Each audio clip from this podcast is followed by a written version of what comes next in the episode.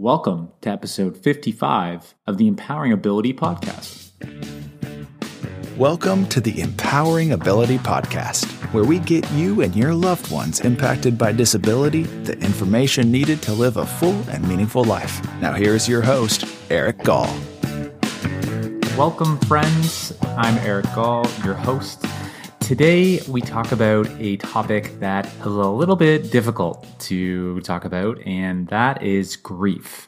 And we've got a great guest that's going to help us today with this topic, Yvonne Heath. And I will do her bio in a couple minutes. But this topic of grief, grief encompasses many things death, dying, divorce, uh, loss of a pet, loss of job, many, many things. And in our Western culture, it's something we are terrified to talk about and we avoid it like the plague.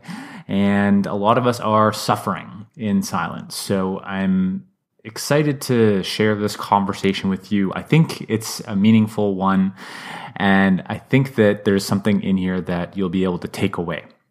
Now, before I do the bio and introduce Yvonne, I just want to take a couple of moments and remind you that there's the opportunity to subscribe to Empowering Ability. Now, this work is completely funded by you, the listener, and I want to thank you from the bottom of my heart to those listeners that have already subscribed and are helping to fund the further development of empowering ability. And I've got some exciting stuff coming in 2019 that I'm uh, pumped to to get out there and show you. So I just want to take a couple minutes and explain why you might want to subscribe to Empowering Ability. So first, you might want to want to subscribe just because of the value that you've already gotten from listening to these podcasts, from reading the blog, uh, and the insights that you've gained through that. So it might have nudged you in, in a direction or influenced you in a direction, influenced your family to change your mindset, change your behavior, and ultimately change the trajectory of your life um, or your loved one's life. So you might have already experienced that value um, that you've that you've got, and really, when you subscribe, it's an investment in yourself because we simply the things we in, we pay for are the things that we do. So if you pay for a subscription, you're going to listen to the podcast. You're going to learn and you're going to get the insights out of it. You're going to read the blog. So subscription in the podcast is a, a subscription or an investment in yourself and in your own learning and development. Uh, another reason that you may want to consider subscribing is yes, this content is free and it will always remain free in the form of the podcast and the blog.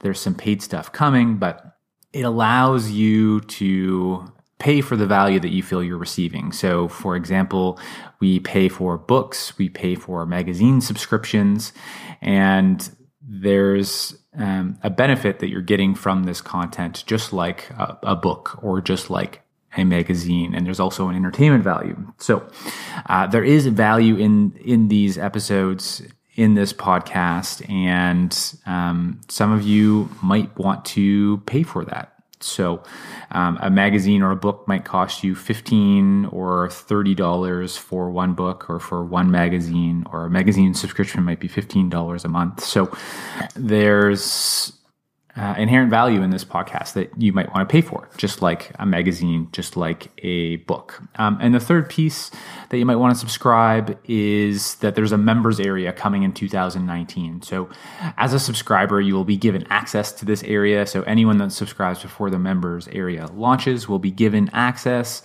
and um, and grandfathered into that or grandmothered into that uh, members area, and uh, you will have access to that paid content, uh, which will come in 2019.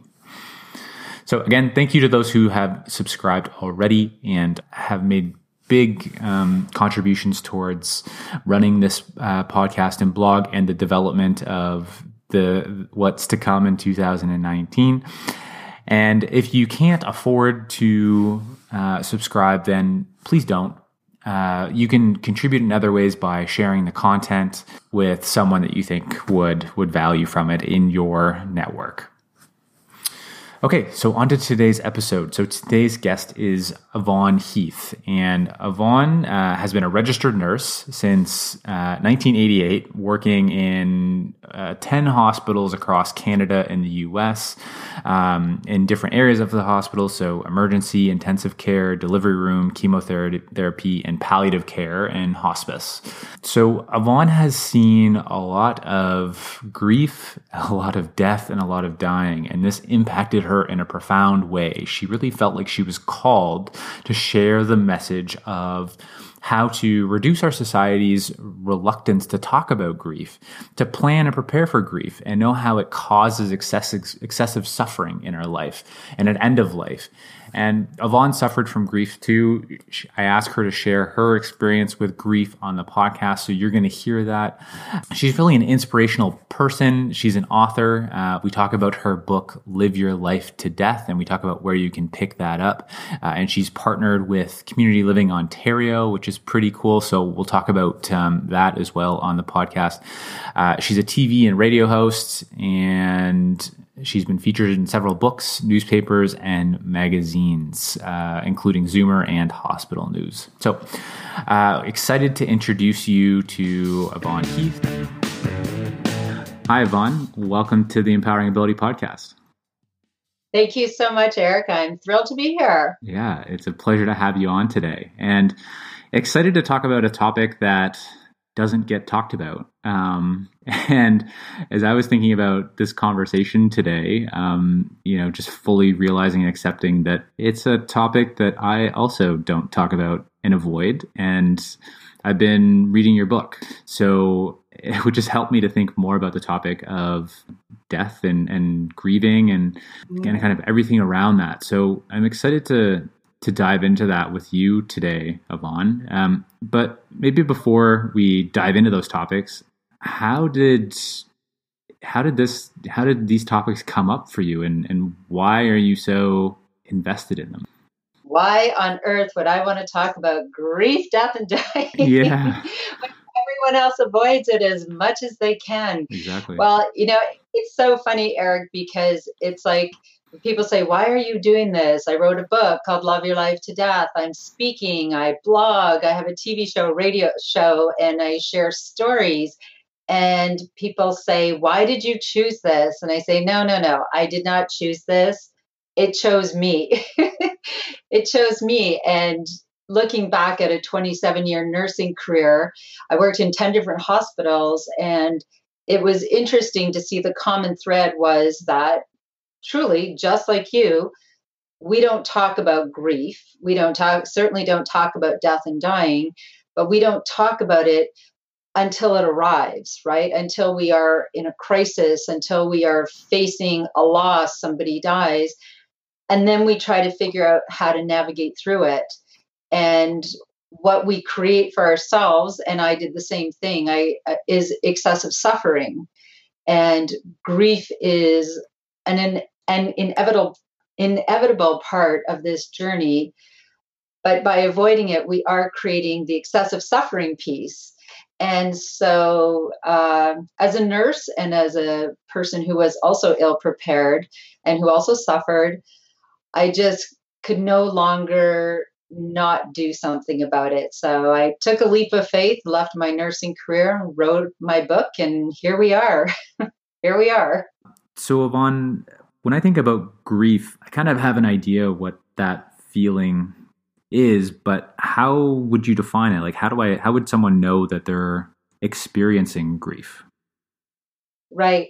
I truly, uh, when I say, and again, people always think that grief is just about end of life, and and of course there is certainly grief uh, when someone dies, but I truly just simplify it. And grief grief occurs grief is whatever makes your heart ache mm. right like whatever you're experiencing eh, it it doesn't matter what it is i mean if you're you know you lost your favorite pair of shoes no i mean hopefully you're not grieving terribly or very, very quickly with that but I mean, when people go through divorce, uh, there's tremendous grief in that. When you hear a diagnosis, huge grief when your when your baby is born and you know you've anticipated this wonderful moment and time for many months and then they say you know there is a problem there's a health issue.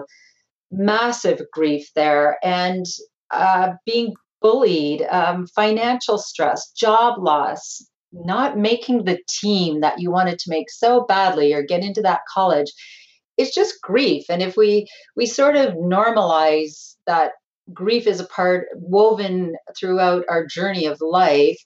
You know it's like oh yeah there's grief. Yeah i'm grieving. And um and as a side note understanding grief because anger is often a very big part of grief right? You're just oh i can't believe i'm going through this. You're grieving. Your heart is aching. And and sometimes it's like heart-wrenching sadness. And so you're ang- the anger comes out to try to protect you. And the more we understand that, the more we can be present for people when they're grieving. And well, as you know, my whole um, movement is when the thing I hear the most, more than anything, is I hear, I don't know what to do, I don't know what to say. And so we're we're more comfortable avoiding people in their grief, aren't we? When people are acting out or grieving or crying or angry, we just, ooh, this is awkward, it's uncomfortable.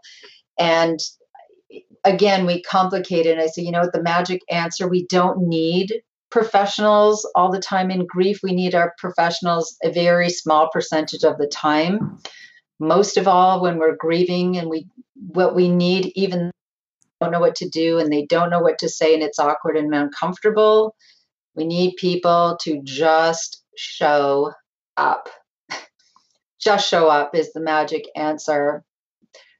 And uh, if we can do that, if we can acknowledge and allow people's feelings, if we could do simple, simple things hug, text, email, call, sit silently.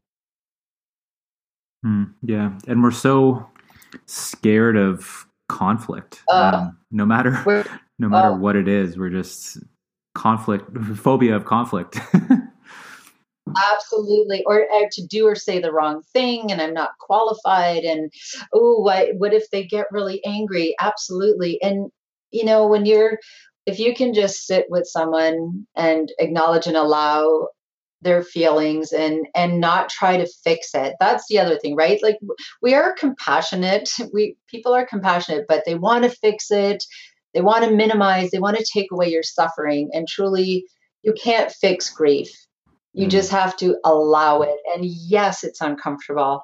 Don't wait for it to be comfortable, right? People say to me, Oh, what if I make them cry? I say, Well, get them a tissue. well, what if I cry? Well, get yourself a tissue, cry together.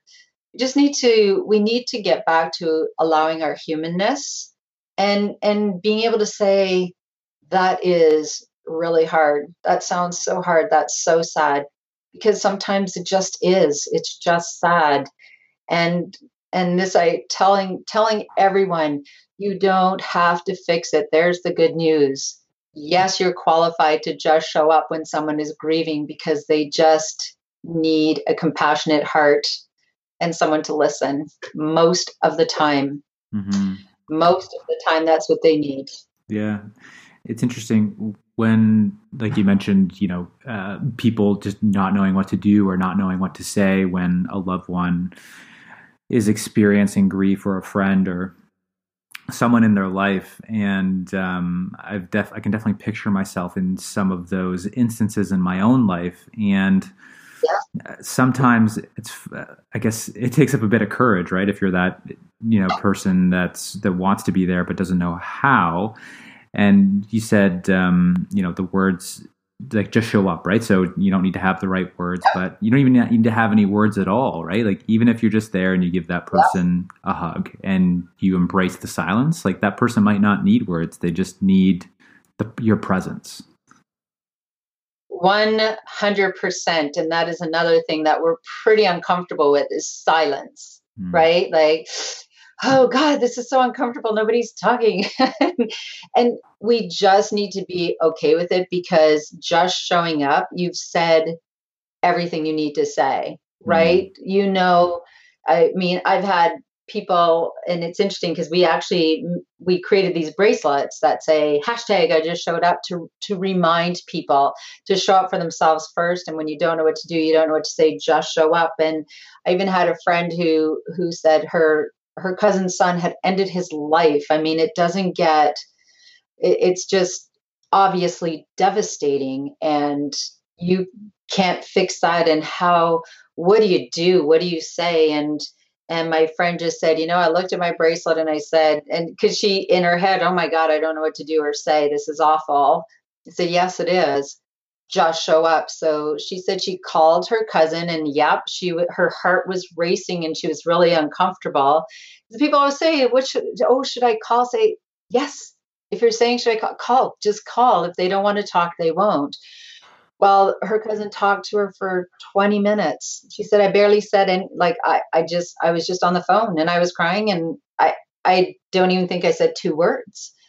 And, but she, to, to just show up by making that call in that, that, on the hardest day of that, you know, her cousin's life means the world to someone. And those are the things that help heal people's hearts when mm. you just show up mm. and you know it's hard and it's uncomfortable and I've cried in many places and I, I'm not I don't even apologize anymore for crying crying in the grocery store or something as I'm over it when I see somebody and I I know that they've just been through something really difficult I just go up to them and I say I just want to hug you right now. Is that okay? And they say yes. And then I start to cry. And and most time I just if I knew the person, you know, if somebody died, I just tell them what I loved about the person or liked about the person or I know this must be so hard. I just I'm a hot mess sometimes and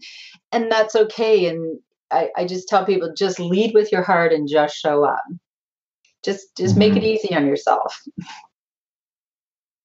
Yeah, yeah, awesome. Well, I'm excited to, um, I guess, talk about some of the things in your book as well. But I think you bring um, an interesting perspective to the topic of grief, dying, and death for this podcast audience because there's many carers or people that provide support that listen to this um, podcast as well as as families, right? And, and this is something that everybody experiences, but maybe even carers more so um, because of just the type of of work. Um, would you be able to maybe just share a little bit more around a little bit more around your experiences as a carer and how you were experiencing grief?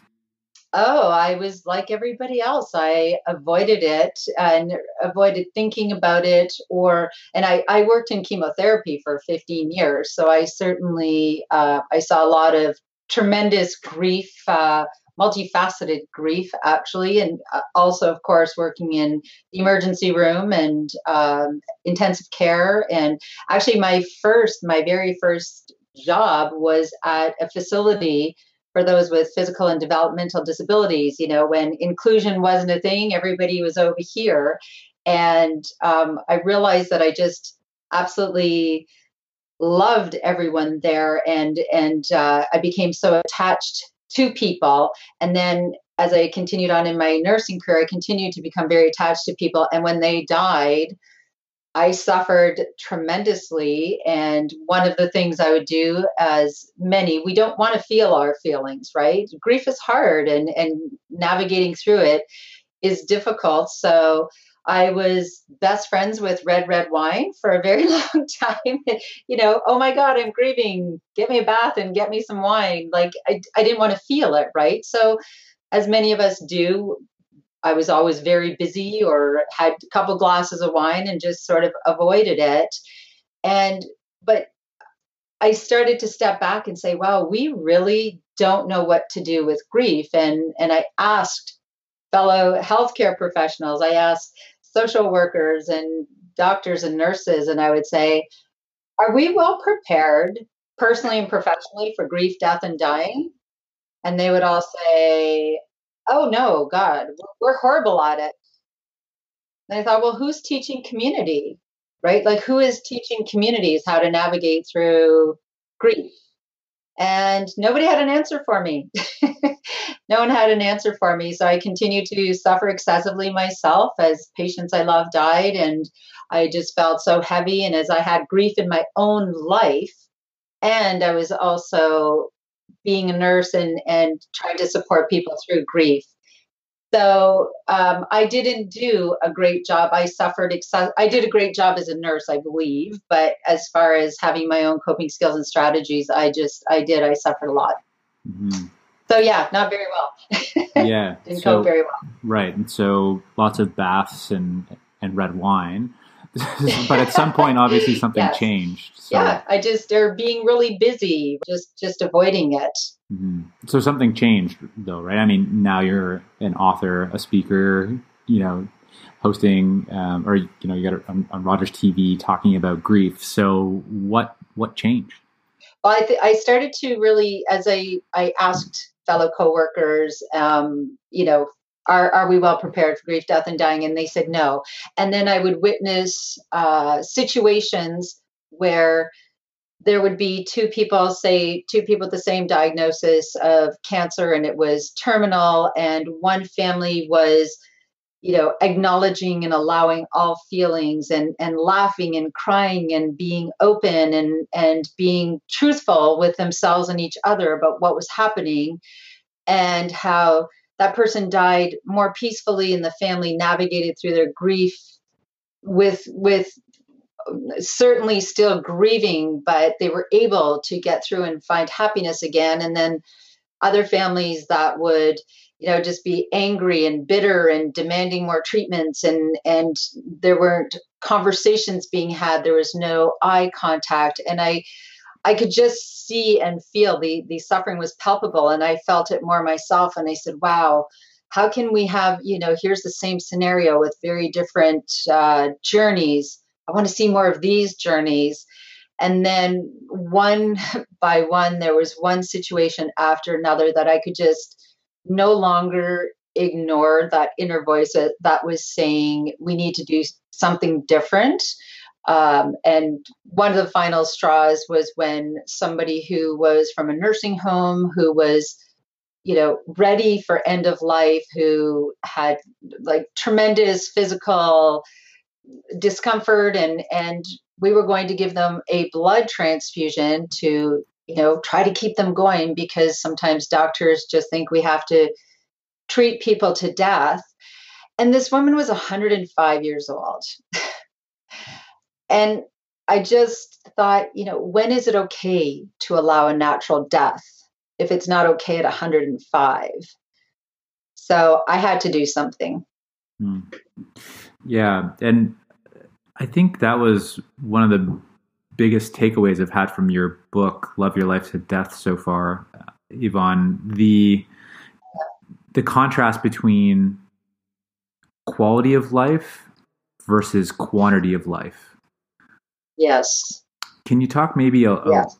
a, you started to talk about it with a story of the 105 year old woman going through a blood transfusion, mm-hmm. but can you talk a little bit more to that? Maybe elaborate a little bit more on what quality of life versus quantity of life means, and uh, uh maybe there's another example that you could provide.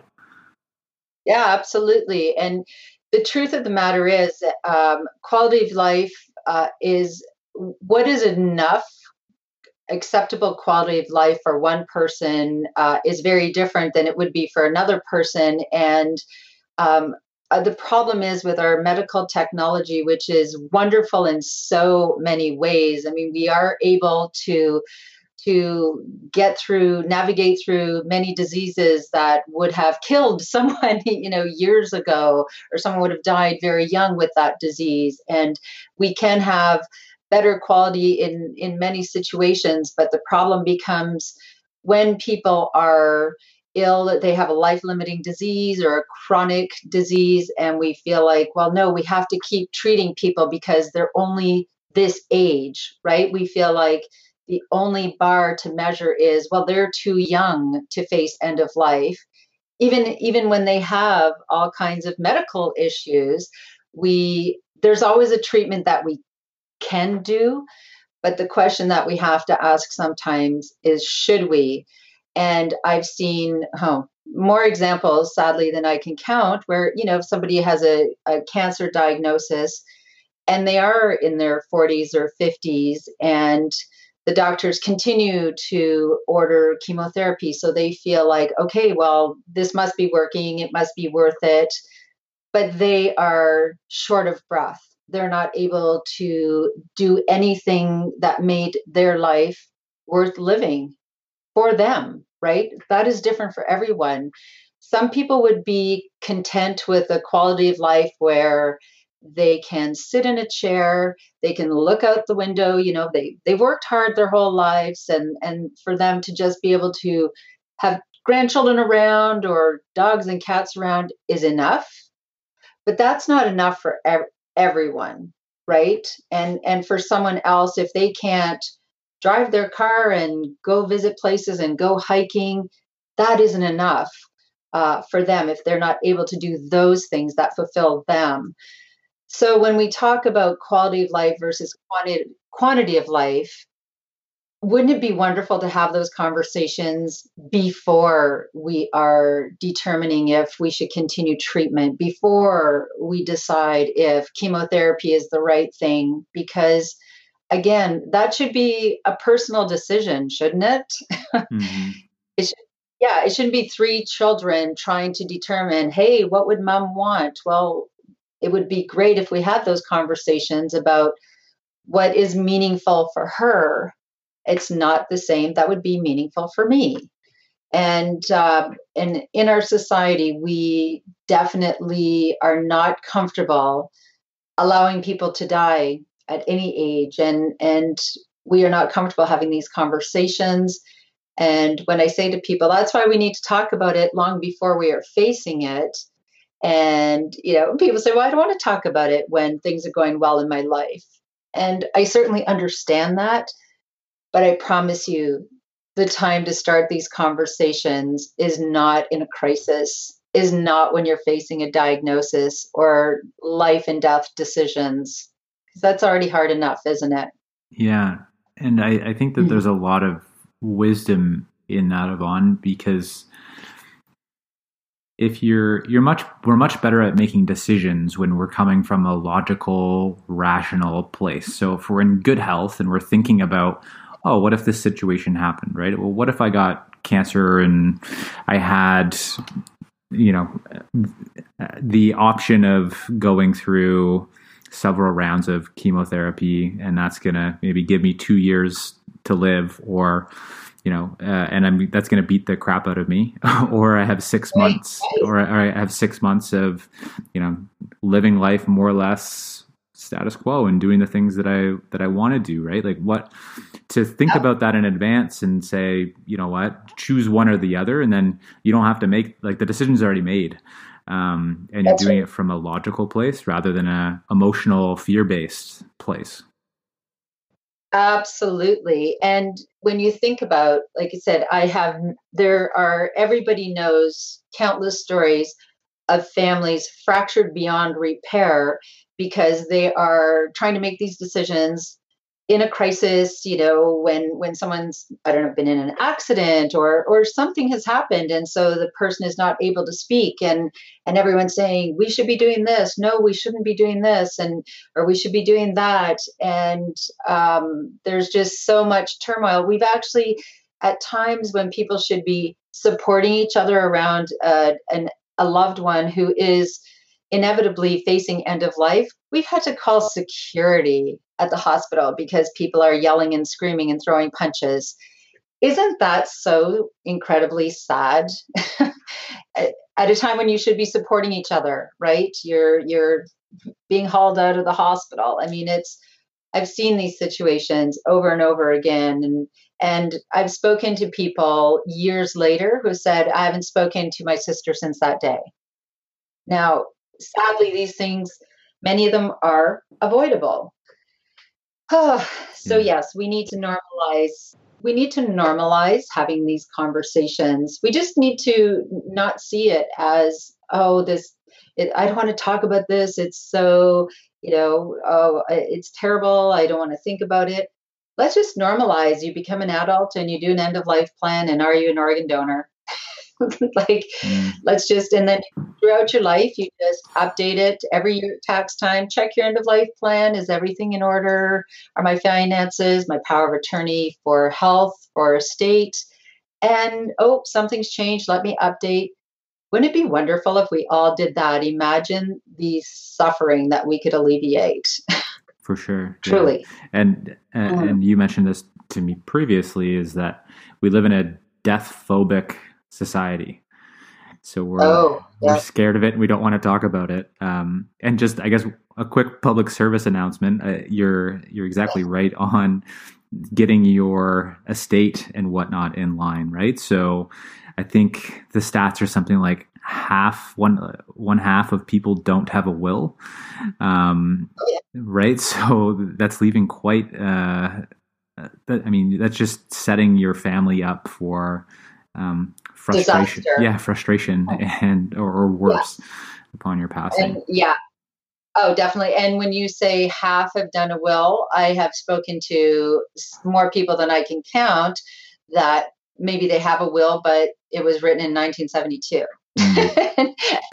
and it hasn't been updated. So uh, yeah, that is that is another thing that fractures families beyond repair. And actually, it's I love like love your life to death as on my website. I have resources, and I I just connected with uh, this incredible couple that created this life goes on roadmap, helping people to navigate through all to get all of their financial and personal um, uh, papers in order.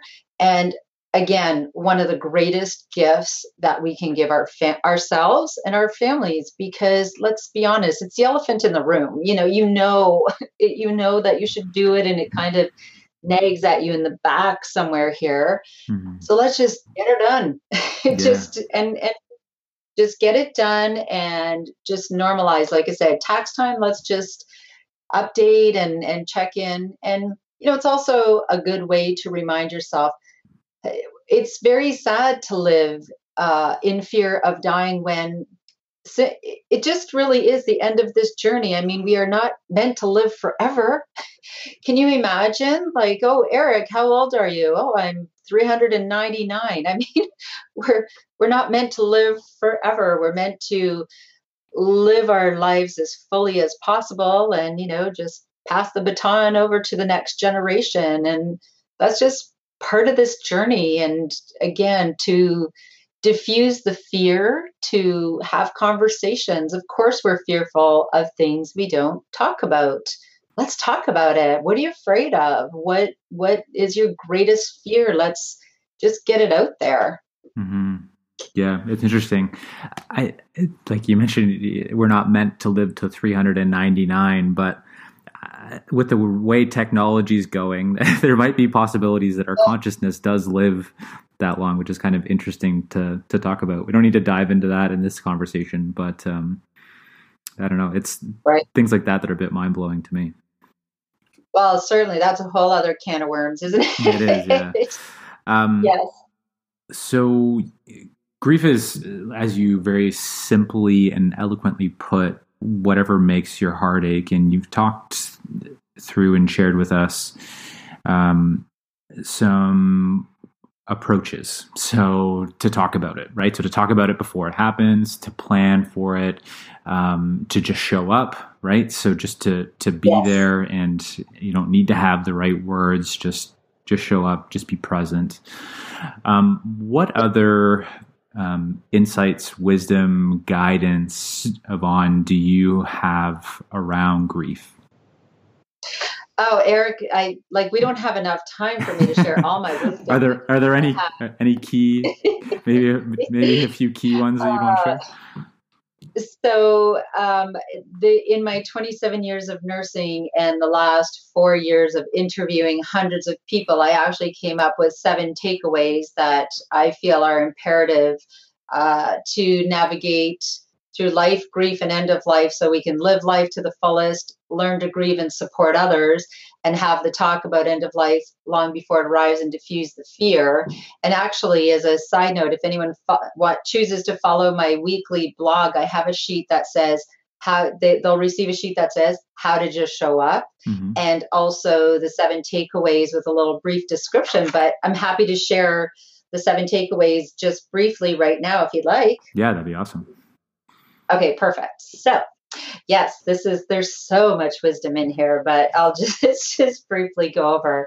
And of course, takeaway number 1 is the hardest one for us to accept, but the best time to talk about plan and prepare for grief is when we are young and healthy. And if we haven't done that, the next best time is now. And as a, again, a side note, it is each and every one of our responsibility to plan our life and our end of life. And it's that simple. So let's stop complicating it. You know, end of life is something we will all face, and planning well for it is the greatest gift you can give yourself and your family. So let's just let's just normalize that and do it for ourselves, our families, and everyone. Right? For sure. Yes. Okay. So the next ones are easier, I promise. Takeaway number two that it takes a village. It takes a village to support the ill, the caregiver, the dying, the bereaved, and each other. We really need to get back to that true sense of community where we know how to be present for each other and and realize once again that we don't always need a professional right when when someone has a life limiting illness or a disability even or as I, I had mentioned to you, I just spoke at the Huntington's conference, and you know, with Huntington's disease, there's there are physical and um, uh, developmental disabilities, or that go or their impairments for years and years. You know, we don't always need a professional. We need our our neighbors, our families, our friends, our communities, our coworkers to be a part of that journey. Mm. And I think it's just time for people to just sort of open up their eyes a little more about what's what's going on in your neighborhood, what's mm-hmm. going on in your community. Because the other truth with that is many of us have family and friends, but maybe our family lives far away. You know, what is there a little a little old lady down the road that's just completely by herself in isolation? Maybe a nice cup of tea would be something that would just make her day.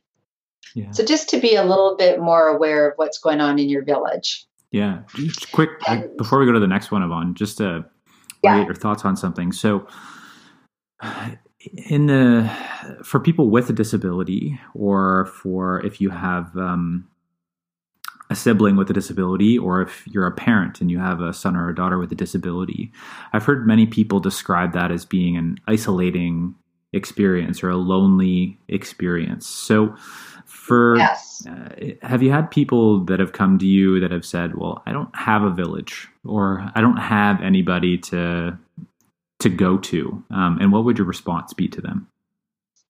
Oh i just love that one so much because um, you know what? I'll address that with takeaway number four and make sure that i expand on it. Okay sounds good. All right? Yeah yeah, for sure. That's a really important point, and I'm glad you said that.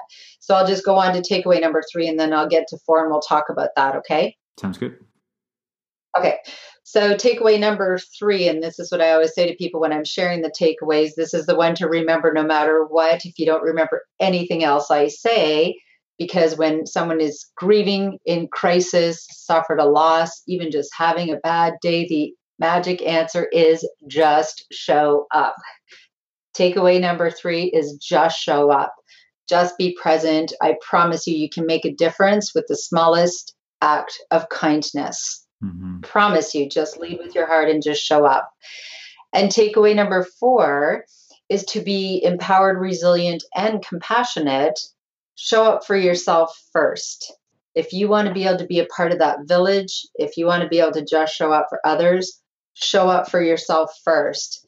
And there's there's so much I could say about this. Number one, we we've really become a society again where we kind of have a get we, we feel like we have a badge of honor for being stressed and being busy and doing it all ourselves and uh, being independent and saying, oh, that's okay, I don't need help. And the truth is, first of all, if you are not a great self care giver, you are actually being selfish. And I really get people riled up with that. It's like, oh my gosh, I'm the most giving person in the world. What do you mean? Well, if you are not a great self caregiver, you are not giving the best version of yourself to others. Your greatest gift to the world is the very best version of yourself. And if you are not a great self caregiver, eventually you will break down mentally, physically, emotionally, or spiritually. Ask me how I know. I can't count the stories I've seen in 30 years of nursing.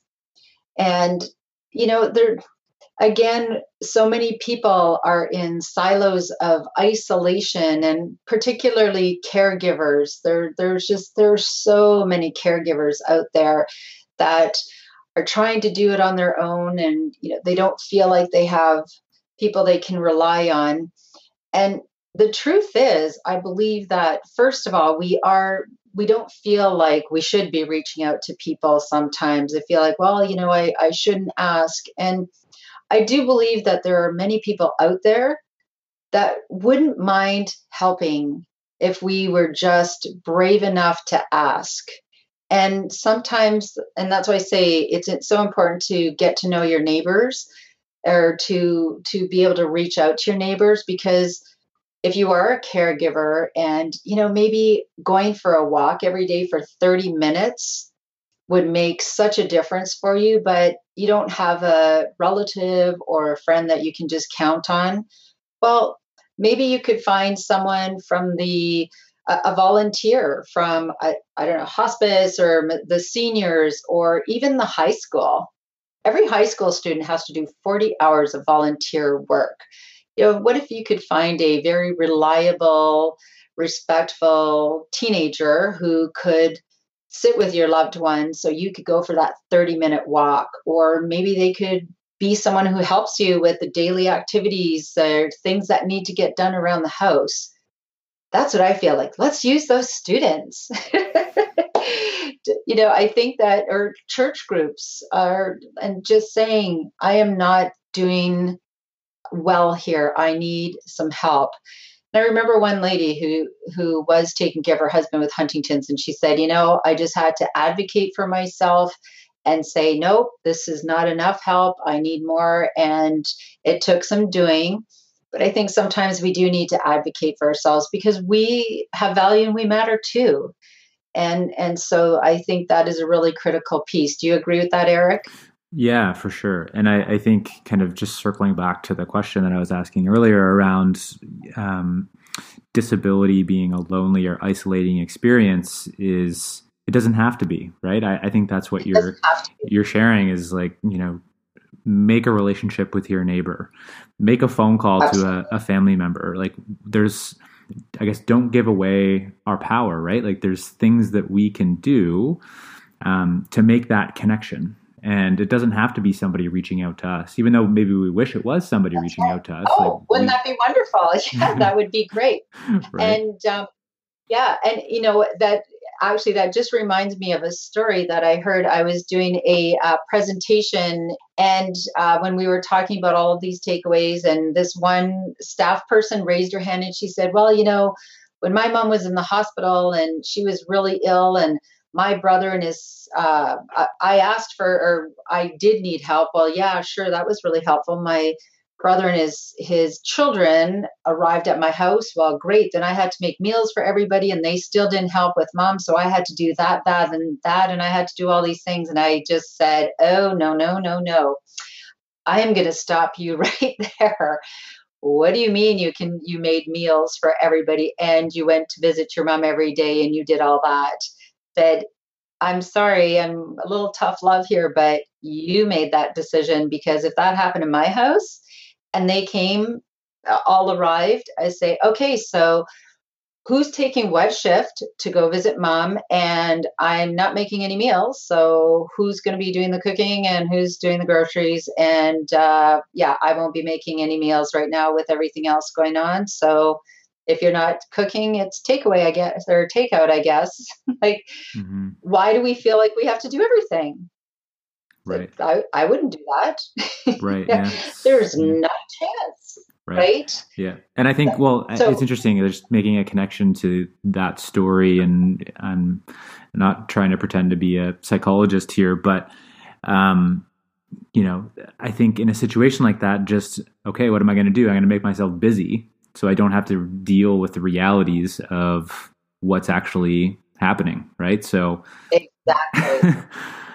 yeah. And I'm a hero because I'm doing all this. Look at me. I'm so busy and stressed and I'm taking care of everything. mhm, I no, I'm not doing that to myself. I would not. Yeah, there's a there's a big meal at my house. It's potluck, and everyone help with the dishes, please and thank you. yeah, Children included. Yeah. So so we need to we need to reach out. We have value and we matter, and our self being a great self caregiver is you're being a great example to others, and then you know then you're you're you're preventing burnout much greater when you keep checking in with yourself and you take good care of yourself right? So though it's imperative especially if you're a caregiver. It is imperative. So reach out there somewhere.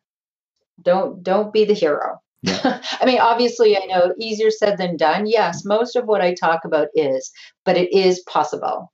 It is possible. And uh, actually that's a good lead in for takeaway number five because uh, that is structure your life in such a way that you are self-reliant and so are the people surrounding you. So there and again when you know there's dishes that need to be done and bathrooms that need to be cleaned and and uh, groceries how about we ask everybody to pitch in and everybody knows how to do these things and and everybody is self-reliant. And one of the biggest uh, one of the biggest things i always ask people is we've all known the couple that have been married for 50 years and the wife either becomes ill or she dies and the husband's never made a sandwich. Hmm. never made a sandwich in his entire life. So now not only is he grieving well he's hungry. Now he has to figure out where the bread is. Um, or the same couple and the husband becomes ill or he dies and the wife's never paid a bill. Mhm, right? Mhm. there's another way that we compound our suffering Yeah. by people depending on us and and we don't know how to do each other's jobs. So it's much more it's a much greater gift to give help people have the gift of self-reliance then feel like you have tremendous value because everyone depends on you right? Mm. Oh this family would fall apart without mom. Well you know don't put yourself in that position actually. Create self-reliance so that if you're ill if you're away if you have to get your gallbladder out for heaven's sakes. I mean things happen. Life is unpredictable. Prepare for anything so structure your life in such a way that everyone can pitch in can help and and the the ship sails without you whether you're having a nap or not right Yeah. So I don't know the exact stats on this, but I'm going to take a stab at it. Um, yeah of the parents listening to this podcast that have a son or a daughter with a developmental disability, I'm going to say 90% of them um, are probably feeling some sort of discomfort listening to you talk about this because. Yes. From my experience and conversations with, I'd say at least a hundred, probably a couple hundred parents that have sons or daughters with disabilities, is Yeah. that you know there's this sense that no one can do it as well as I can. And That's right. maybe it's not said, but um, it's shown in in actions. And there's this, um, and it's just a form of, I think, habit. And you know, this is the way that we've always done it. Is for people with developmental Mhm. disabilities, often their parents just do absolutely everything um, for them, even though they have a Yeah. ton of capability to learn and to do those things themselves.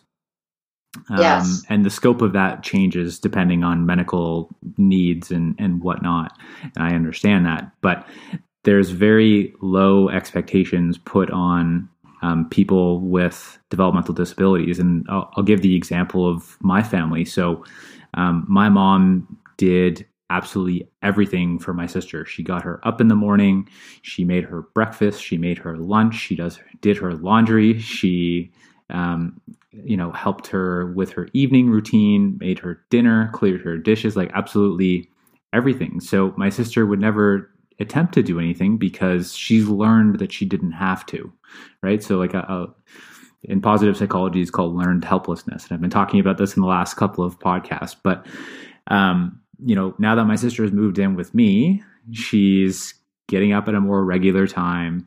She's making her bed in the morning or working on making her bed every morning. Not perfect, but working on it. She's making her own breakfast. She's rinsing out her own dishes. She's putting them in the dishwasher. She started to do her own laundry.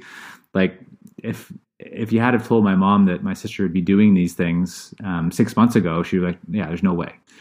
Right. So the it's a huge, huge um, problem in the disability community because parents are they're so fearful of death and dying and passing away because they see that there's all these needs or dependency needs that their sons and daughters have and well who's going right. to do these things and what does that look like but i, I think yes. just this point that you're sharing is create some self um, reliance and you know hold some higher expectations of those people that are depending on you um, and oh give, give them the opportunities to to um, to try. Be their best self. Yeah exactly. Yeah. So so i would first say eric that i certainly commend you for giving your sister the oppor- the opportunity to be her best self right? And I, I I feel like I mean it's no different than having a teenager or a child. If I did everything for my kids, they'd let me. you know, they they don't always like volunteer to clean their bathroom and do all the things that I tell that they just they have to do. They wouldn't do it and they would gladly have me do that and then I would be very exhausted and and maybe I would feel like oh I have tremendous value they can't live do things without me. But when you create when you hold the bar not at a level that is not attainable because that's just frustrating. But when you hold the bar for someone at a level where they can become their very best, I think that's a great gift for them. And it also takes some of the pressure off the caregiver.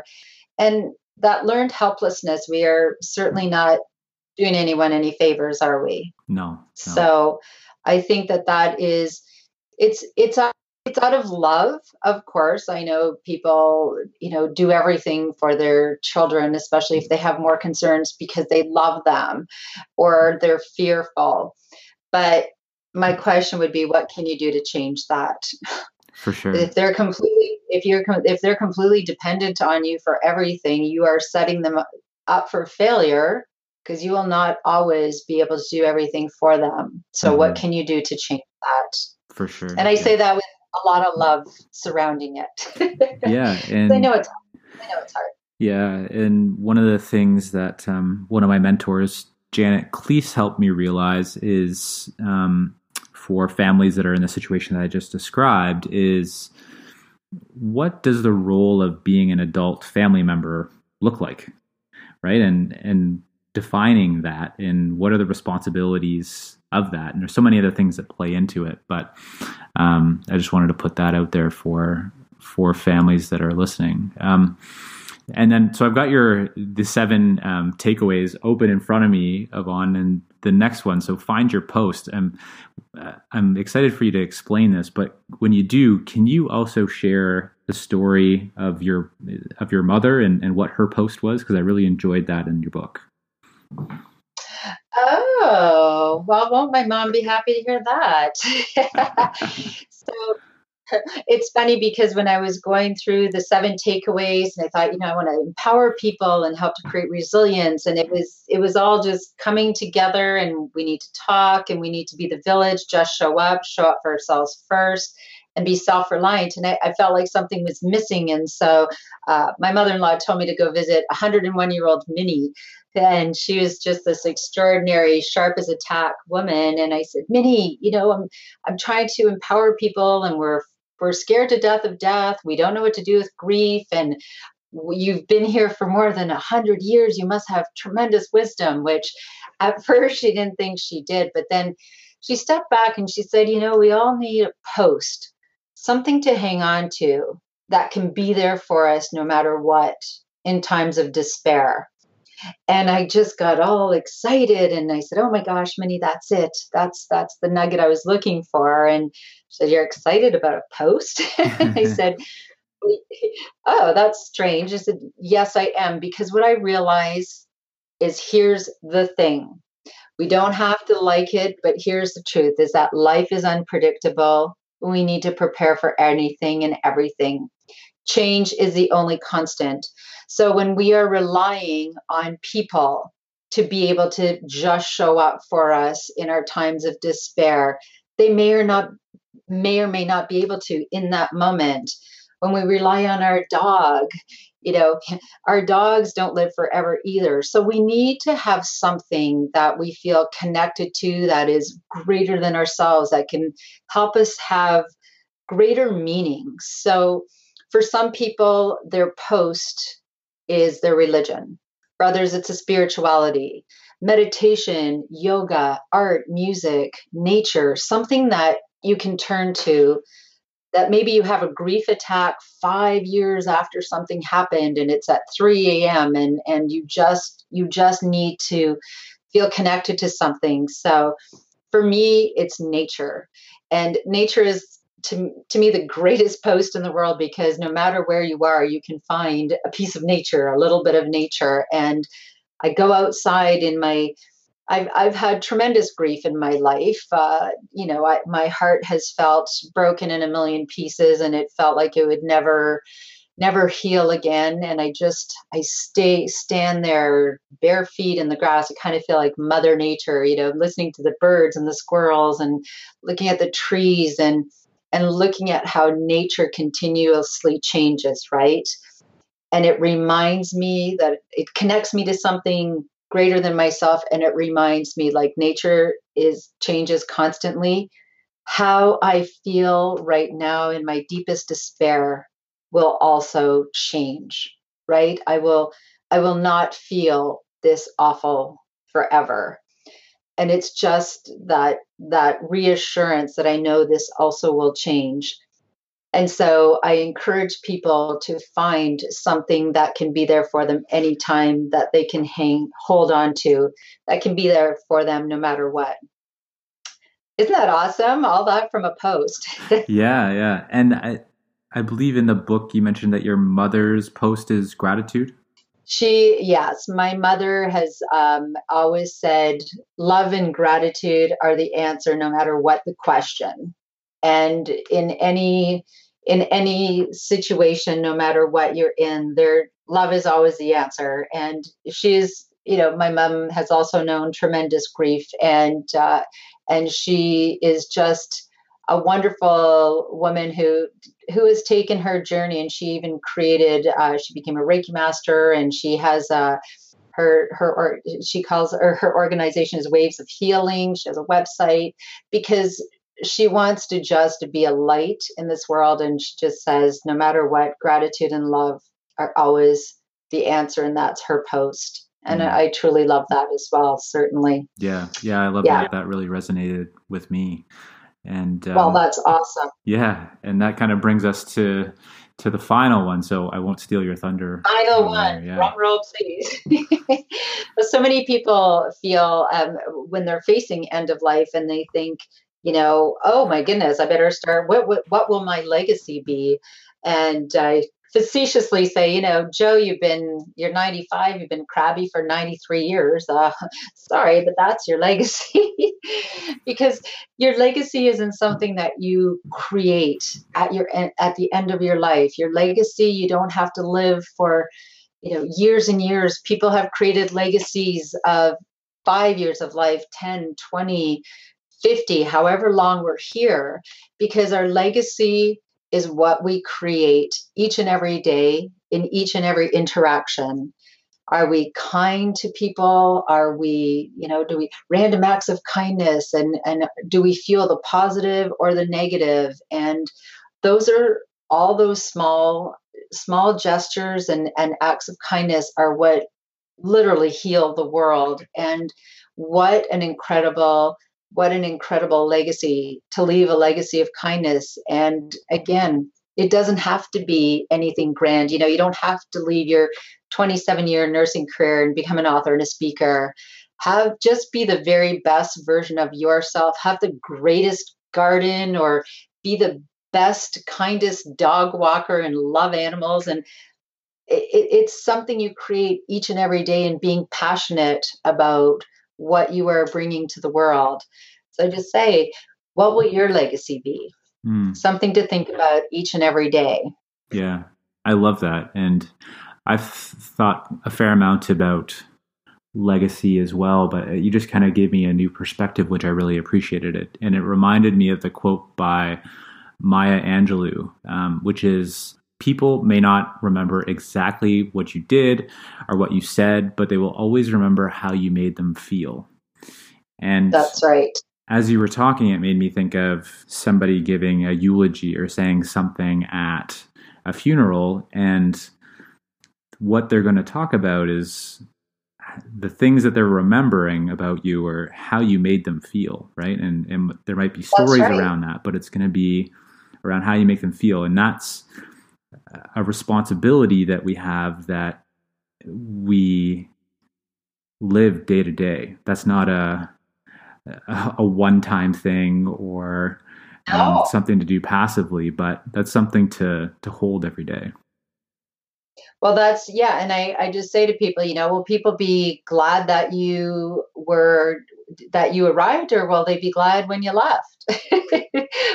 right? It's like you know, people who are just cloaked in negativity. I just try to send them love, send them love, and and everywhere that I go, I'm hoping that maybe if I if I shared a little light in in someone's dark day or I made someone laugh or I hugged them or whatever, think, wow, that's a good day that's a good day you know just just those those little things. And the the big thing that i want people need to understand is when you are grieving or when you are sad or when you are feeling lonely go do something nice for someone else. It's it's like medicine. Mm-hmm. I say, I always say to people, I am a do-gooder, and I said, I don't even know if it's because I'm a nice person. I just, it just makes me feel so good. I'm being selfish here, yeah. Um, I'm being selfish. I can go be nice to someone, so I feel good about myself. um, so, with the inspiration from your mother, Yvonne, uh, I'm just super grateful um, that you're bringing this conversation out of the shadows and shining the light on it and encouraging us to talk about grief and to just show up. And um, I'm also grateful yeah. for the wisdom that you've collected and sharing your personal experiences with grief as well. And um, yeah, and, and, bringing this conversation um, out to the masses in the world. So thank you for for doing that work and for you mentioned a few resources, Yvonne. So um, where can our listeners go to check out those resources? You mentioned your website, um, so that's probably a main point. What what's the URL for the website? Uh, it's www. Well, I guess you don't even have to say that anymore, do you? Loveyourlifetodeath.com. And I have, like I said, I have, I do a weekly blog and uh, with a video vlog. And sometimes it's a happy one. Sometimes I'm having a hard time in life and I just share my I unapologetically share my humanness, but uh, most importantly is when you follow, you get the seven takeaways and the how to just show up sheet. And um, there's other information. And I always say to people, please feel free to send us an email. Uh, we're learning as we go along as well. And this is love your life to death as a community and and we want to continue to learn from everyone. That is what i do. I learn from people's stories and uh, and we can support each other. And you know the the other big piece with that is it isn't joy or joy or sorrow. It isn't happy or sad. It's all it's a roller coaster right? It's all all interwoven and when we take good care of each other we can get through it with greater joy. Yeah fantastic and yeah people can also pick up the book. So, Love Your Life to Death. Um, and you've recently formed a partnership with a organization that supports the developmental disability community. So, can you tell us um, where folks can go to pick up the book and, while doing so, also support the developmental disability community?